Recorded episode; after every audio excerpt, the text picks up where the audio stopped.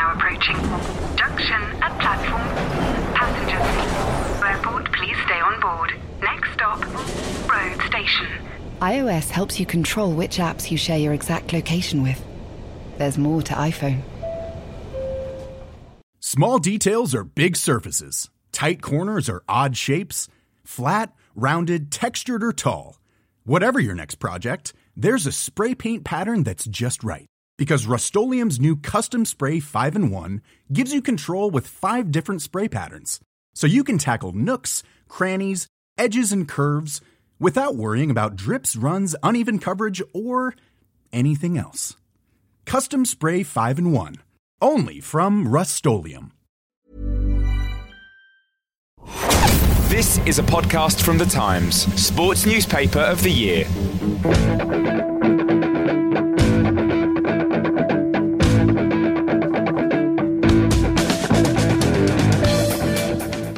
Hello, I'm Gabriele Marcotti, speaking to you from Warsaw with the latest game podcast from Euro 2012. Today I'm delighted to be joined by Rory Smith and Matt Dickinson. It says here I should ask you where you guys are, but I know exactly where you are because I'm a professional. Rory's in Gdansk, and Dicko, you're somewhere else. You're in Krakow, yes? I am in Krakow Square, yes. Fantastic. In a minute, we'll be discussing the quality of what we've seen so far, but um, obviously, we're going to start with England. Dicko, let's start with you because uh, you were actually there among the uh, flies and the dreck and the and, and the heat. One one draw, a point. It's a good result. It doesn't matter how it was obtained. You you got a point against um, what on paper we all thought was the toughest team in the group. Am I wrong? Uh, well, it's it's a decent point. I, I, I would sort of disagree in the sense of it doesn't matter how it's obtained because obviously you know if you're going to progress you need to you know, play well um, or certainly play you know to do your maximum. And, and England has still got plenty of room for development. Um, you know there were periods where I thought they were exactly what we'd expect, um, but there are other periods where they um, were alarmingly deep, um, and you know individual players getting trapped on the ball um, giving the ball away. So, you know, uh, we've got to be satisfied, but uh, plenty of room for improvement still. Rory, is there really room for improvement? I mean, when, except for Rooney, is, is there cavalry coming over the hill? Are these guys, are Milner and Young and, and Welbeck, who bizarrely was praised to high heaven on the radio, but uh, was only given a five by the very cruel Matt Hughes? Um, are, is there really room for improvement? I think there's a, there's a little when Rooney comes back in. I think that individual players can erase mistakes going forward. Oxlade Chamberlain, it's cruel to pick on him because he's young and raw, and raw, and that's kind of his appeal. But there was a couple of times when he sort of misstepped the ball, and he, you could tell that exuberance was getting the better of him. But in terms of general improvement, no. And I mean, I've got to say, watching it on TV, and it is a different experience watching it on TV to, to, to being in the stadium, as, as Dicko would no doubt say. So I bow to his wisdom on this, but to me, it looked like England exactly as I'd expected them, which was a, a mixture of, of, sort of Hodgson's, Fulham, and, and, West Brom, which isn't a long ball team. It's, he's not a long ball manager, but relatively direct, relatively straightforward in their approach. Uh, and Chelsea's approach to winning the Champions League, which is sitting on the edge of your box, and that's what England did. There was, there was a time, I think, with about five minutes ago, when they had they actually had eight players inside their box, and, and that is, I think, what we should expect from England now. And there's not, to be honest there's nothing wrong with that because with the players they've got, they're not going to outplay teams. Dicko, um, is this the worst England side at the major championships in your lifetime? Or is it merely the most defensive? It's not the worst. I mean, I mentioned Euro 2000 the other day, and people forget how absolutely, appallingly, woefully, dreadfully, shockingly bad um, we were there after the first 15 minutes against Portugal. I mean, we had a, a left flank of Phil Neville, right-footed Phil Neville, and right-footed Dennis Wise. Um, uh, the, the, the, team was hopeless. The management was shockingly, shockingly awful. So, you know, it's hardly um, praise them to the heavens to say they're going to be better than that. No, I mean, you know, you know, Rory's right. We all we all know what the the tactics were for, for yesterday. I guess the, the the interesting test now will be, you know, against Sweden, who you know is going to be interesting to see that having lost that game, they're going to have to uh, come into the game thinking they're going to need probably to get at least a point, maybe even a, a victory over England. Whether we can get away with um, same tactics in each of the matches, whether we're going to need to be um, a little more adventurous, whether we're going to need to take control of more of a game. So that, you know there are different tests, different tests to come for England. Um, which is why I say it was always satisfactory yesterday. But you know, to, to, to go through a tournament, you need to show a bit of adaptability. I don't think we're just going to be able to sort of stick to one plan, and that will be uh, unchanging the whole way through. Rory, next up um, for England is uh, Sweden, who um, I thought it was a remarkable game between uh, between Sweden and uh, and and Ukraine. Um, I loved Ibra getting uh, getting stuck in early um, although the magic man was Shevchenko, who we'll get to in a minute. But um, what did you see from uh, um, from Sweden? Um, and certainly on, on set pieces, I would assume, with all those big dudes, um, there'll be a a good match for England. Oh, you could say the same for, for England you know, as, as, Erik Hamrén prepares to, to face them. That you know the, the Sweden the Swedes would be looking at England and saying, well, set piece is probably the way they're going to score. It's what the Swedes looked like. What again? What we expect from Sweden. They've got an amazing kit. That is the nicest kit I have seen in world football for several years. But that aside, uh, I think yeah, they're you know they're, they're as you say they're, they're, they're big, they're strong. They've got some good ball players in midfield as the Swedes always do, and obviously Ibrahimovic provides the X factor. I think the way results have gone for England is actually quite bad. Sweden will need to win, which means that they'll have to come out and play, which for, which would cause England more of a problem, I think, than if Sweden, you know, would have been sort of relatively happy with a draw. Uh, and then England are going to have to play the Ukraine, the hosts, in the final game potentially knowing that it's, it's one of the two of them through, and that is, is, is not ideal for England at all. Sweden will be Sweden, and England will be England in the next game. That sounds ridiculous and meaningless and, and what have you, but it's there's, there's, no surprises from Sweden, I think, and England obviously have played them relatively recently too, um, but there's probably no surprises from England either. Dicko, um, your thoughts on Andrei Shevchenko, and I, I love the fact that what I loved about the Ukraine victory yesterday was just it was just so Ukrainian in the sense that you know there's four generations of uh, of, of, of Dynamo Kiev from um, obviously from Yarmolenko who's 22 and is a is a great uh, great winger I thought uh, put in wonderful cross to to Sheva. Sheva with his two goals. Uh, Oleg Blokhin on uh, on who was himself a legendary goal scorer on the bench. And of course Valery Lobanovsky looking on from uh, from somewhere in the heavens. Um, but it was all about Sheva. Uh, is this just sort of classic Disney-esque sort of uh, the adrenaline wipes out the back pains, wipes out the, the general indifference of the last four or five years, and uh, and you get you get sort of spurred on to, to greater heights? There's got, there's got to be a bit of that. I mean, it's just a great, it's a great uplifting story, isn't it? I remember thinking, you know, during his time at Chelsea, I mean, I think, I think everyone sort of almost felt felt a bit bad um, having to um, not have. Well, we didn't have to uh, uh, tease him, mock him, ridicule him as he, um, but you know, the, the, whole sort of perception of the owner's pet um, clearly didn't help him either. And it's you know, inside there it was a you know a, one of Europe's um, you know, best strikers in uh, in you know, his time at AC Milan. So I think everyone just likes to see, loves to see a story like this, and I think the tournament overall is just another sort of um, great narrative on top of quite a few that this tournament's already thrown up. I mean, I came in with pretty high expectations that this would be this would be a very very good Euros, and I pretty much everything I've seen so far. Um, although England versus France, I'm sure the neutrals would very much disagree. Um, England might be the spoil sports party poopers of the whole thing, but um, I think this is shaping up as a great tournament. Well, actually, that's a, that's a very neat transition, Roy, for my next question. Um, there really weren't very many bad games. Uh, obviously, Dicko mentioned England, France there, and we can maybe give them a pass also because of the uh, the insane heat. Um, but uh, Germany, Portugal was also a bit yucky in, uh, in in my opinion, but at least there were great players on display. Um, but is this uh, is this an exceptional tournament so far, in your opinion, Rory K. Uh, Roy K. Smith? And um, what games stand out for you? Uh, is it an exceptional tournament? It's hard to say after the first round. I, I, agree with you completely. I think we've had six good games are well either very good or, or, good games, and I think we've had one sort of average game, Germany Portugal, and we've had one game involving England. Um, what stood out for me, I thought Italy Spain, which which I, I, had the pleasure of sitting next to you, Gab. Um, I thought Italy Spain was outstanding. Um, Russia and Croatia were both, you know, were both impressive in slightly more straightforward victories. Um, but no, Italy Spain, I thought tactically it was fascinating, a, huge quality. There was there was a there was a moment which you probably will still remember when Andres Iniesta, in the in the very first few minutes, uh, sort of performed a trick that defied physics, and the uh, the excitable Italian sat next to me, is you, Gab, made a sort of delighted squealing noise, as if to say that you were sort of in your in your element, watching this magician work his magic. Um, and it kind of went on from there. I thought the, the individual quality was incredible. The tactical uh, sort of match play was fa- was fascinating. Watching Italy's three five two against Spain's four six zero. You had a system with no strikers, a system with two very unorthodox strikers in Balotelli and Cassano. You had Pirlo. Um, kind of rolling back the years to give this in- incredible midfield masterclass.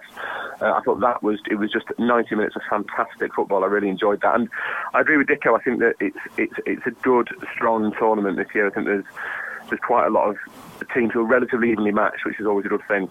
Um, and it's it's just nice to be through the Euros in its proper format before you wait for ruin it. Dicko, uh, anybody really disappoint you so far?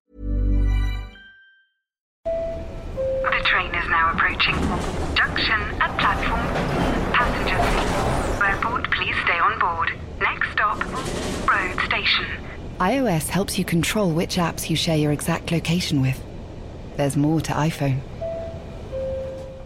Ready to pop the question? The jewelers at BlueNile.com have got sparkle down to a science with beautiful lab grown diamonds worthy of your most brilliant moments. Their lab grown diamonds are independently graded and guaranteed identical to natural diamonds, and they're ready to ship to your door. Go to Bluenile.com and use promo code LISTEN to get $50 off your purchase of $500 or more. That's code LISTEN at Bluenile.com for $50 off. Bluenile.com code LISTEN.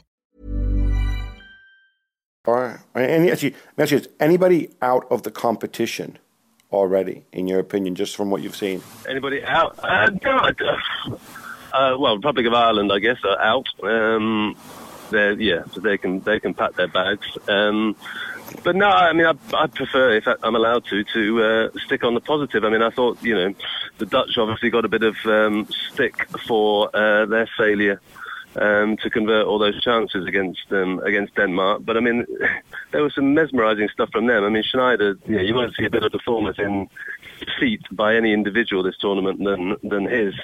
I mean, I thought there was one pass he did to Huntelaar off the outside of his boot that um, I, we played a press match yesterday, and I, I, tried to replicate about 747 times, and oddly enough, um, didn't get anywhere near. Um, it was just one of the greatest passes that I've, I've, ever seen, and you know that was, you know, in a in a performance Dutch uh, Danish, yeah, going mad Dutch performance that um, say ended in ended in quite a shocking, surprising defeat, but but that's great because that's put um, put the onus on one of the best teams in the tournament now to uh, to come out against Germany. So I mean, there's so much to look forward to. Um, that I'm gonna I'm gonna refuse to be um, drawn into your negativity, and I'm gonna stay happy clappy. well, I, am sure uh, my old uh, broadcast uh, buddy uh, Steve Claridge, who I believe was playing uh, up front for the press team, really appreciated you attempting that that Sneijder pass so many times, Dicko.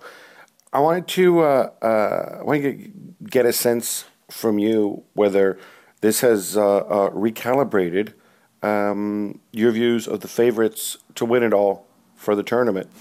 Uh, yeah, not, well, I, I, tipped Germany before before the start, and um, which you know because I like to make sort of wild left field predictions, and I think I, am still going to stand by that. I think I've not seen. I know they weren't fantastic against the Portuguese, but I, I, went to see Mario Gomez yesterday.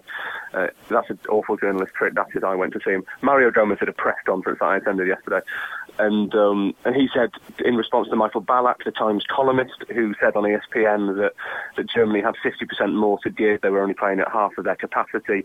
Gomez said, "Well, it's nice to have room for improvement, and if if we can beat Portugal at half capacity, imagine what we can do when we're when we're running sort of full gas." And I agree with him on that. I think that there's more to come from the Germans.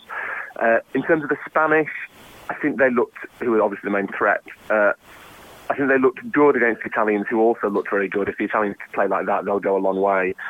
But the problem I have with the Spanish, and it's, it's kind of heretical almost to say it, but I think too often they slow to walking pace near the box when teams defend in a sort of effective, methodical, quite well drilled way against them. We saw it with the French yesterday that there was this white wall of England defenders that just slowed them to a complete halt around the box, and the Spanish do it too often. And as soon as that happens, you might as well just give them give the defence the ball back and say, right, let's start again. I don't think I've ever seen a team score a goal at walking pace, and I think that's happening to the Spanish too much now, and I, that worries me about Spain. I, have seen Brazilian sides from the uh, 1970s score goals at, at walking pace, but. Um, uh, Dicko, uh, let's end it with you. But you, mentioned um, mentioned uh, Germany there, um, the, and, and and Spain. Spain, of course, have uh, uh, the Republic of Ireland coming up on Thursday. Um, Germany, perhaps not super impressive against uh, Portugal in the opener, but they got they got the goal they needed through Rory's buddy Mario Gomez, who he hung out with. Um, uh, although Gomez, of course, might be dropped for Miro Klose against against Holland.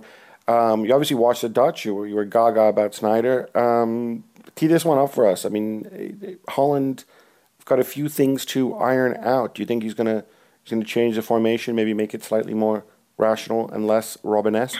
Uh, well, I wouldn't drop. Um, I wouldn't drop Robben. I mean, it's interesting. there's a couple of the Dutch journalists have had ongoing um, and pretty, uh, um, pretty strong arguments with Van Marwijk about all to do with the, De Jong Van Bommel um, sort of double, uh, double lock in midfield, and, and arguing so strongly for the inclusion of uh, Van der Vaart instead of uh, instead of one of them um, that Van Marwijk um, said to a guy I know from the Telegraph that he wanted to take him into a locked private room and um, only one of them would be coming out. Um, so uh, things that was even before um, they lost to Denmark. So things are getting pretty testy. Can't see Van Marwijk um, changing despite uh, the stick he's getting. Uh, and I agree with Rory. I mean, it's Germany um, were my pre-tournament tips, um, but you know, disappointed in victory against Portugal. I think of all the of all the sort of big and sort of main contenders for this prize, I thought they were the team that seemed to have the, the most to improve on what I'd expected. Um, I, you know, I'd be fascinated to see how many changes um, Löw makes because I thought, uh, yeah, I, I, I thought they were they were not the side I'd, I'd expected to see. Um, and yeah, be interesting be interesting to see what improvement comes from. No, right. One thing I was fascinated to know about. I mean, I went to the uh, the England game yesterday. Uh, heard a noise even more uh, and irritating than Vuvuzelas, which was the stadium announcer who was um, uh, sort of basically it was sort of you know coordinated um, happiness and chanting and, and singing, and, and there's no uh, no sense of just sort of the fans set the atmosphere. It was you know all this countdown to kick-off stuff that UEFA have begun as well. I mean, where's all this rubbish coming from? Um, it's it's I found intensely irritating. Um, I just wonder whether the, the other chaps were uh, having the same experiences around the tournament. Well, I, I try to refrain from sort of the uh, you know, snarky journalist. It was always better in my day sitting on the, you know, standing on the crumbling terraces uh, bit that uh, somebody we all know likes to trot out. Um, but that said, what I find really irritating is when they play uh, classic rock and it drowns out the fans. Um, but overall, I, I, think, I mean, certainly in the games I've been in Warsaw and, and Gdansk, I think the, the, the fan experience from my perspective has been has been pretty good. Um, the, the, people are welcoming. The, um, the, the fans seem up for it. It was a surreal moment, and, and this is, I think, you know, maybe it's a reflection of the times we live in. Uh, during the uh, Spain Italy game, when uh, um, all of a sudden these Polska chants uh, erupted uh, from, and that was probably because maybe like 40% of the crowd uh, were Polish fans dressed in Poland shirts. Uh, so obviously they're going to cheer their team and not one of the two teams on the pitch. That was a bit annoying. The, the, wave was a bit annoying as well, although not as annoying as expect.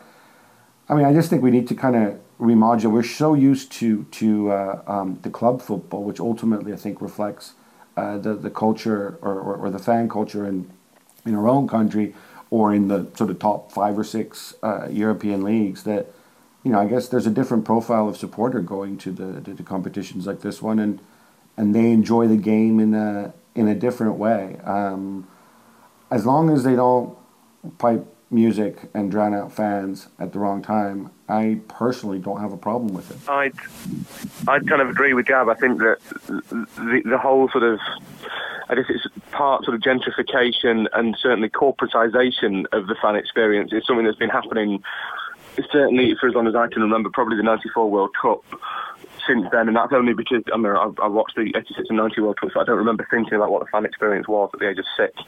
But I think that that is a problem, and the music is clearly because UEFA don't want it to look as though it's quiet and there's no atmosphere in the stadiums in the build-up to kick-off or when there's a goal, which is, you know, when people expect to hear atmosphere. So they're pumping the White Stripes through, the sort of the weird Eastern European techno remix of the White Stripes through when, when teams score goals. They've got all the, the huge, the deathly ear-splitting music uh, before, before games. And it is a shame because that's not what I think I don't, want to say purists, but people who want a more traditional atmosphere want. You want to hear the fans singing the one thing I would say is I'm not quite sure how many fans there are. I know that the Italians had 6,000 in the Gdansk for the Italy-Spain game, which isn't very much. There was a big swathe of empty seats, uh, although the Spanish had come in numbers, which prompted one Italian friend of mine, not Gab, to comment that the uh, the economic downturn in Spain must not be as bad as everybody thought.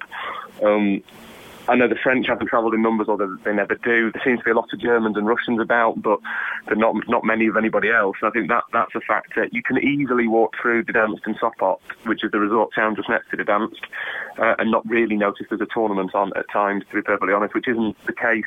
Maybe with certainly wasn't the case in South Africa. You knew there was a tournament on during the World Cup two years ago. Um, in terms of the, the, the announcers, we haven't had that so much in Poland. I think there's there's, there's guys over the um the, the over the tannoys but we've not had a countdown to kick off yet. Although hope springs eternal, so maybe we'll get one for Poland and Russia tonight. Gentlemen, thank you both, and thanks to y'all for listening. I'm going to be back on Thursday with two new guests. We're going to be teeing up the England game against Sweden, and of course, all the weekend's action. In the meantime, you can go to thetimes.co.uk. There's a great Euro 2012 hub. You can follow us on Twitter. We're all on there. And our Jedi leader, Ollie Kay, is as well. You can download our iPad app. It's got, uh, it's sort of like a newspaper, but it's got buttons and graphics and all kinds of fancy features that the kids enjoy. Till next time, bye bye.